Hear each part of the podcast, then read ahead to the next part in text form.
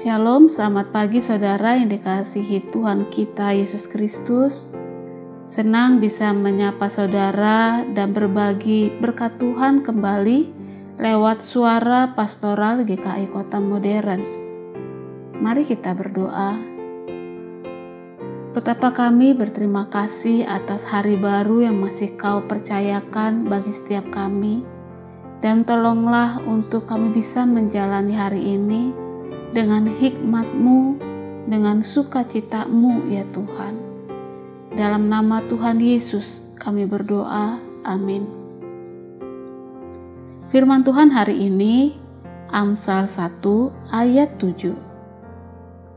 Takut akan Tuhan adalah permulaan pengetahuan, tetapi orang bodoh menghina hikmat dan didikan.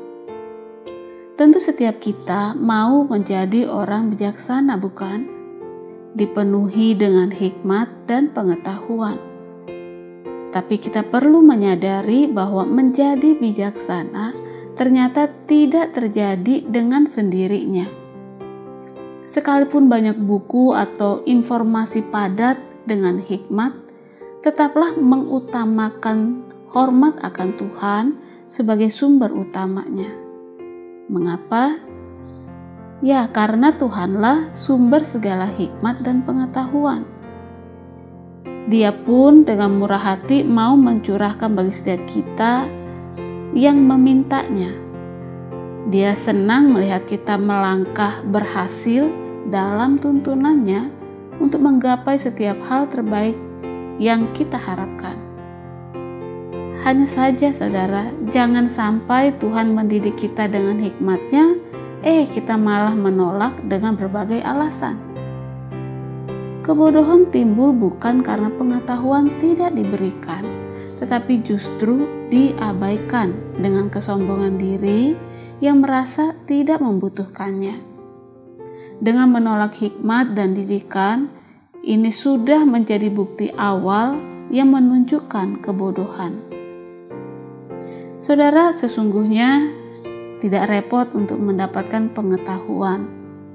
Mulailah dengan setia menghidupi kebenaran Tuhan setiap hari.